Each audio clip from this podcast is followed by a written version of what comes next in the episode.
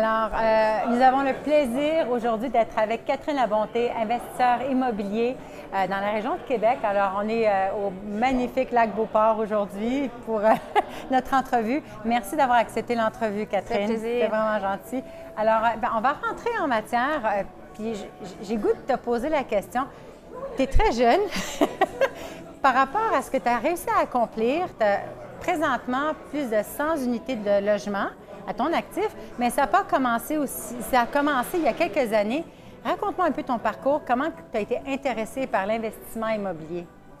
Euh, oui, avec plaisir. Euh, ben, en fait, on dirait que j'ai, du plus loin que je me rappelle, j'ai toujours euh, été inspirée par le milieu des affaires. J'ai pas personne en affaires autour de moi, mais ça me fascinait quand même. Et puis, euh, au début de la jeune vingtaine, j'ai rencontré quelqu'un qui avait un beau succès en immobilier et puis, euh, puis ça m'a vraiment inspirée. Euh, à cette époque-là, je commençais l'université, c'était vraiment pas un bon moment pour moi, mais je, m'étais dit, c'est ça que je vais faire. Je sais que dans quelques années, je vais avoir des, immeubles. Et puis, c'est quelques années plus tard, là, vraiment, que, que j'ai fait ma première acquisition. Ah, ben c'est génial. Fait que là, donc, dans le fond, ta première acquisition, tu avais ça dans le. avais ça un peu dans le. Si on veut, dans, le, dans, dans, dans la tête. Puis la première acquisition a été combien de portes? En fait, j'ai fait l'acquisition d'un trois logements propriétaire occupant, c'est ça. Mais ah, depuis le début de la vingtaine, euh, euh, je regardais régulièrement les sites immobiliers. Je m'étais, euh, il y avait quelques agents qui m'envoyaient des alertes, donc ça m'a permis de connaître un petit peu le marché. mais je n'étais pas prête à cette époque-là. Et puis, mon premier achat, ça a été un trois logements à 25 ans. En fait, je terminais pas mal mes études universitaires. J'avais un bon emploi. Et puis, je m'étais dit, bon, ben ça y est, je, je, veux, je, veux, je, veux, je veux commencer à investir. Ben, c'est vraiment génial. Donc, trois logements. Au lieu d'aller acheter un condo, comme la plupart des gens font, acheter une maison, tu avais cette personne-là qui t'avait euh, fait une bonne impression en immobilier. Alors, tu as décidé de commencer avec un trois logements. C'est ça. Tu as pris le plus grand logement ou le plus petit logement? Mais en fait, euh, je disposais même pas de la mise de fonds euh, nécessaire. Ça faisait peut-être un an que je ramassais de l'argent. Puis euh, à un moment donné, je me suis dit, mon Dieu, ça va me prendre des années avant de réussir à avoir la, mise de fonds pour, pour acheter un immeuble. Alors, je me suis fait faire un prêt personnel. À cette époque-là, je venais d'avoir une bonne job, mais j'avais pas de, dette. En fait, j'avais un auto payé et puis j'avais pas de dette. Donc, je me suis fait faire un prêt personnel que j'ai mis sur cinq ans. Et puis, donc, quand j'ai eu le, prêt dans mon compte, je l'ai mis avec l'argent que j'ai, le, quelques milliers que je disposais. Et puis, euh, trois mois plus tard, quand j'ai fait ma première offre d'achat pour le trois logements, euh, on m'a demandé euh, ma preuve, puis j'ai fait ma preuve qui était le, placement. Elle est débrouillarde, c'est bon, mais tu étais bien préparée, tu étais déjà ça, préparée. Prête, exactement. Je savais ce que, ce que je voulais faire. Et puis, évidemment, j'ai pris le plus petit logement qui était disponible. Et puis, l'autre logement qui s'est libéré. Il y a deux logements. J'étais chanceuse dans cette première transaction-là. C'était une famille, puis la grand-mère habitait. Donc, il y a deux logements qui se sont libérés. Donc, moi, j'ai pris le plus petit, puis j'ai reloué le plus grand au marché. Euh, ce qui fait que ça a été dès le départ vraiment un premier bon achat. Et puis euh, j'ai été capable, euh, six mois plus tard, de, refaire évaluer, vu que j'avais rénové mon logement, puis je l'avais mis au bout du jour, puis que celui au-dessus était loué au prix du marché. J'ai été capable de ressortir rapidement de l'argent de cette première transaction-là. Ah, c'est vraiment excellent. dans le fond, alors, tu as, acheté un trois logements, tu as 25 ans. Exact. Et après, tu travaillais à temps plein, hein, encore? oui, je travaillais à temps plein. Tu oui, à temps plein. OK. Alors, tu continues à travailler à temps plein. la deuxième acquisition, ça a été un... Ça a été un cinq logements. dans le fond, moins d'un... Quasiment un an après la première acquisition, euh, ça a été un cinq logements. Donc, j'avais euh, j'avais huit logements, je travaillais à temps plein. Et puis euh, là, j'ai refait un petit peu le même, la même optimisation avec le cinq logements, avec des locataires, les logements n'étaient pas au marché. Donc, mais je l'ai fait vraiment d'instinct. je n'avais jamais suivi de cours là, à cette époque-là, donc c'était vraiment instinctif. Je, je, voulais créer de la valeur et puis je voulais racheter. C'est ça, c'est fou. Tu as suivi ton instinct. Tu, savais qu'il fallait que tu rachètes encore. Oui, ah oui. Puis ces, deux immeubles-là sont localisés dans des secteurs. Qu'est-ce que tu cherchais comme secteur? Est-ce que ben, c'était important pour toi le secteur? Euh, ben, oui, au départ, moi, j'habitais euh, dans la basse ville et puis mes 25 premières portes étaient vraiment euh, à quelques rues une de l'autre. Donc, ça a été vraiment mon, secteur de prédilection là, pour, pour les premières années. Puis au départ, moi, j'avais comme objectif, je me disais, si un jour j'ai des enfants, j'aimerais pouvoir travailler à temps partiel. Donc, c'était un peu ça mon objectif. ça allait bien, j'avais du temps, de l'énergie. donc, j'ai fait des planchers de bois franc, j'ai changé des poignées, installé des pharmacies. À cette époque-là, je faisais là, je fais plus, je fais plus ça, là. Tu fais plus ça? Mais, euh, mais je l'ai fait quand même, je Ouais, l'ai ouais, fait. J'ai mis la, la ouais. main à la pâte, j'ai peinturé des appartements. J'ai beaucoup travaillé dans, dans mes 25 premières portes. Là. Ça a été vraiment... euh, Avec un emploi à temps plein, oui. là. Ah oui. Wow, c'est bien. OK. Alors, c'est ça. Alors, on est rendu à, à huit portes. C'est Et ça. là, tu es rendu à quel âge? Mais là, ce qui est drôle, c'est que le fameux prêt personnel qui Oui. était étiré sur 5 ans, Oui. quand j'ai fait le dernier paiement sur le prêt personnel de 5 ans, j'avais à peu près ça, 25 portes. Je, fais- je faisais l'acquisition de, de mon dernier 8 logements qui me totalisait mon 25 portes. Donc, euh, donc euh, c'est ça. Euh, j'avais, ben là, j'avais, je sais pas, j'avais euh, peut-être, là, j'avais, quand j'ai acquis ma, ma- mon dernier immeuble de 8 logements après le 25 logements, euh, pour le, le 25 euh, logements, euh, ben là, je, je venais d'avoir mon deuxième enfant, en fait. OK. Donc là, entre-temps, tu as eu tes, tes logements, ton 3, ton 5. Après, tu as eu, tu as commencé à avoir des enfants. Oui, exactement. OK, là, juste. Alors, elle travaille à temps plein, elle a des immeubles et elle a eu trois enfants en quatre ans. J'ai trois enfants, quatre ans, oui. Et elle a continué à acheter des immeubles. Ouais. Raconte-moi ça. Qu'est-ce que, comment Ben, est-ce que tu as été capable que- de structurer tout ton temps? Parce que les gens disent toujours qu'ils n'ont pas le temps. Trois Ouais. enfants, Bien là, ça commence, je commençais à avoir moins de temps un peu, justement. Alors là, euh, j'ai été quelques années où euh, euh, j'ai pas acheté pendant peut-être trois ans, trois ans et demi. J'ai eu quelques transactions qui n'ont pas fonctionné. Mais là, je me disais, euh, là, là, euh, dans le fond, je, je j'avais recommencé après la dernière à travailler à temps partiel, mais là, ça marchait plus. Là. Trois enfants, les 25 logements. Moi, j'ai toujours fait la gestion, donc je trouvais que c'était c'était un peu trop de travail. Donc là, mon objectif, le prochain achat que je voulais faire, c'était vraiment un, un immeuble qui allait me, me rapporter de la liquidité pour pouvoir euh, quitter mon emploi. Euh, donc c'est ça que j'ai réussi à faire. Quelques années plus tard, euh, dans le fond, après trois ans là, de, de non-achat, ma mise de fonds avait grossi, puis j'ai été capable de faire l'acquisition de 32 logements. Donc euh, j'ai doublé mon parc. Ça a été un gros coup. Euh, Ça a été, je, je pensais même pas que j'allais pouvoir faire ça, mais j'ai eu un bon courtier qui m'a vraiment euh, accompagné dans cette démarche-là. Il m'a proposé l'immeuble. Là, J'ai dit, ben, ça me- c'est quand même une grosse bouchée là, pour quelqu'un qui a 25 logements. Mais en même temps, c'est ce qu'il me fallait, puis c'est ce que je voulais parce que je voulais pouvoir officiellement quitter, euh, quitter mon emploi à cette époque-là. Ouais. D'accord. Donc, dans le fond, pour passer à, à des plus gros immeubles, pourquoi tu n'es pas resté dans les plus... Tu sais, il y en a qui sont très confortables, ils ont plusieurs 6, 7, 8 logements. Qu'est-ce qui a fait que tu as vraiment voulu passer à des immeubles un peu plus gros comme 14 logements? Parce que, tu sais, là, on parle de multilogements, tu sais. Bien, en fait, ben, pour moi, là, chacun sa motivation. Moi, pour moi, c'était, premièrement, c'était la liquidité. Là. Un 32 logements, forcément, ça rapporte plus qu'un 6 ou un 8. Ouais.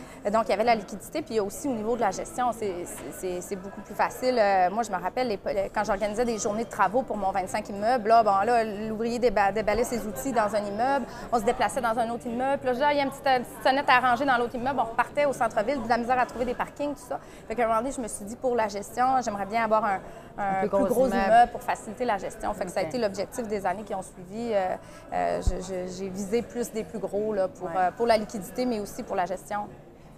Exactement. Donc, là, maintenant, mais pour la mise de fonds, parce que quand même, quand on a des petits, plus petits logements, des plus petits immeubles, tu as été capable de refinancer, tu as fini ton prêt personnel, ensuite tu as été capable d'aller chercher plus gros. C'est toujours en refinançant que tu as été Ouais. capable Ben, d'aller fait, chercher plus gros? Exactement. Mes 25 premières portes, euh, moi, j'avais pas, j'ai pas fait de formation. Hein. Fait que mes 25 premières portes ont toujours été conventionnelles. Moi, j'ai jamais euh, eu de. Ben, peut-être mon premier trois logements qui était propriétaire occupant, qui était. euh, mais, euh, mais ça, on l'a débarqué vite. Après le premier refinancement, euh, la SCHL n'était plus là. En tout cas, ça fait quand même à faire un bout. Donc, euh, mon premier immeuble que j'ai acheté avec la SCHL, c'était le 32 logements. Donc, c'est sûr que mes 25 premières portes, écoute, je pense qu'en 5, ben là, ça faisait, ça faisait la septième année, 7 ou 8 ans quand j'ai acheté le 32 logements. Euh, je les ai refinancés plusieurs fois. Là, euh, aux années et demie, je refinançais. Donc, c'était la liberté de ne pas avoir de la SCHL à, à ce moment-là pour ces petits immeubles-là. OK, OK, d'accord. Donc là, tu as été capable. Là, tu parlais de gestion. Là, on parle de gestion d'immeuble, gestion de temps, gestion de vie familiale. Euh, une femme qui, qui est investisseur immobilier, qui a des enfants, qui fait de la gestion, bien, une femme ou n'importe qui, mais toi, comment tu as trouvé que tu as été capable euh, de, de libérer ton temps pour être capable de mener à, te- terme ces projets d'optimisation que tu as, que as fait dans tes immeubles. C'est quoi le genre d'optimisation que tu aimais faire? Est-ce que c'était plus euh, retaper un, appartement au complet? Est-ce que c'était plus l'enveloppe? c'est sûr que ma manière d'optimiser a changé. Au départ, là, aujourd'hui, j'ai plus d'assurance, plus de liquidité, plus de contacts. Donc, c'est des optimisations qui sont un peu plus grandes qu'à l'époque. À l'époque, c'était vraiment plus du refacing que j'appelle. C'est sûr que je fais des, plus gros, des, plus gros projets. Mais, euh, mais pour ma part, moi, j'ai jamais voulu investir euh, dans des immeubles euh, qu'il fallait refaire au complet le revêtement ou lever l'immeuble ou des, des gros travaux de structure majeure. Moi, j'ai jamais touché à des immeubles comme ça. Donc, moi, ça a toujours été un peu plus de l'optimisation intérieure. Donc là, maintenant, c'est de la plus grosse optimisation intérieure, mais, mais j'en me suis toujours tenue à ça. Là. OK. Ouais. Comment tu gères tes projets? Parce que est-ce que c'est toi-même encore qui continue? Est-ce que tu es hands-on? Est-ce que tu vas toi-même dans l'immeuble et aller faire des vérifications? Est-ce que tu vas payer quelqu'un pour le faire? Comment tu t'arranges? Bien, en fait, euh, oui. Moi, habituellement, je passe quand même sur les chantiers. Quand on est en optimisation sur un, sur un immeuble, euh, en général, je, passe je passe tous les jours. Des fois, je fais les des commissions. je m'assure que tout se passe bien, que ça avance comme il faut. Donc, oui, oui, je, suis vraiment impliquée quotidiennement dans tout dans le fond, je, fais la gestion au grand complet, donc c'est moi qui, qui soumissionne puis qui donne les, les, contrats puis tout ça. Donc, mais ça se fait quand même vraiment bien. Euh, c'est, à un moment donné, on vient qu'on a un réseau de contacts qui fait qu'on euh, appelle, puis euh, les gens, on, se reconnaît, puis les gens, bon, oui, Catherine, elle me fait plaisir, parfait, oui, je serai disponible à telle date. Bon, ben là, j'organise ça autour de ça. Donc, à un moment donné, les premières années, c'était beaucoup plus difficile. J'avais pas de liquidité, j'avais pas beaucoup de contacts, mais plus ça avance, mieux ça va. Mais quand tu as commencé, là, quel genre de résistance que tu as ressenti? Là? Tu sais, quand tu faisais ces démarchages-là là, pour. Euh, tout était plus stressant. C'est sûr que tout était plus stressant, mais il y avait le volet financier aussi. Tu sais, euh, quand tu refinances, ben, quand tu refinances, c'est toujours au maximum. Tu n'as pas beaucoup de liquidité. Là, tu as des obligations de travaux à faire. Donc, c'est sûr qu'au début, tu jongles un petit peu à, plus avec ça. Là, donc, c'était plus difficile. C'était plus difficile les premières années. Puis, c'est ça qui est beau. Euh, c'est au bout de huit ans environ, euh, j'ai été capable d'en vivre puis d'avoir une, belle qualité de vie, dans le fond. Euh. Donc, quand est-ce que tu as commencé à voir la lumière, euh, la lumière de, la liberté financière? Tu es à ton emploi, tu as trois enfants en bas âge, tu as plusieurs immeubles. C'est quand tu t'es dit, OK, là, je pense que. Bien, en fait, j'avais une belle mise de fonds à investir, mais je me disais, il ne faut pas que je rate mon coup. Il faut vraiment que j'aille chercher un immeuble qui est très liquide. Fait que ça a été, ça a été vraiment ça. Puis, euh, Une fois que tu l'as eu, ton 32 logements, c'est là, que tu t'es dit... capable de... de tu l'as avant, là? Non, le 32 logements, euh, c'est un, immeuble qui est avec la SCHL. Fait que moi, j'ai une vision... Quand un immeuble est SCHL, j'ai une vision d'optimisation sur cinq ans. Donc là, j'ai fait une grosse conversion de chauffage au gaz. Je rénove beaucoup les logements, mais l'échéance arrive euh, l'année prochaine. Donc, euh, c'est ce qui est plus difficile, c'est qu'à travers les gros immeubles qui sont SCHL, on a, ben, personnellement, moi, j'optimise à plus long terme sur ces immeubles-là.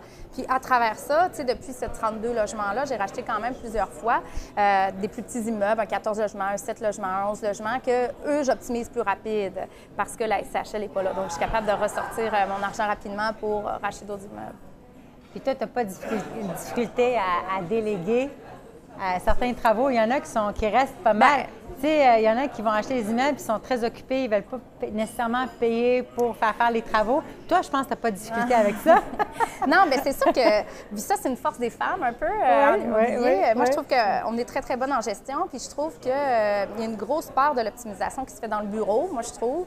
Donc, c'est sûr que pour moi, c'est C'est intéressant ce que tu dis, parce que quand on parle d'optimisation, on a toujours l'impression qu'il y a des échafauds, puis, tu sais, il y a aussi une optimisation qu'on peut faire vraiment sur la table à dessin, genre... Ben oui, forcément, euh, forcément. Toute la, négociation, les, taxes, il y, a, plein de techniques, le, chauffage, donc il y a plein de choses. Donc c'est beaucoup, beaucoup d'administration.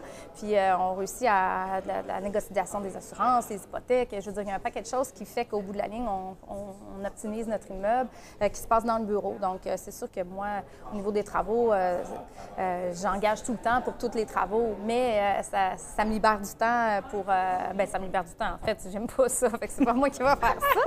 Mais euh, c'est le fun quand on n'aime pas ça, c'est plus facile à déléguer. C'est ça, exact. Fait que c'est ça. Moi, je garde la part du bureau, puis le reste, ben, c'est des gens qui le font. Bien, c'est ça. Puis tu t'empêches pas d'aller sur le chantier vérifier le travail aussi, là, parce qu'il faut je fais des commissions. Souvent, je fais des commissions pour eux autres, puis bon, ça, ça, ça, leur permet de, travailler plus que de toujours passer leur temps à faire des commissions. Fait que ça m'arrive de faire des commissions. Pour... il faut, il faut, oui. ça contrôle aussi les dépenses si on optimise aussi de cette façon-là. OK, bien, c'est bien. Et puis, dans le fond, euh, tout le monde parle de conciliation travail-famille, mais toi, ce que tu as décidé de faire, c'est d'être euh, ton côté investisseur qui a pris euh, vraiment le prédominance dans ta vie, ce qui t'a vraiment, vraiment beaucoup libéré ton temps.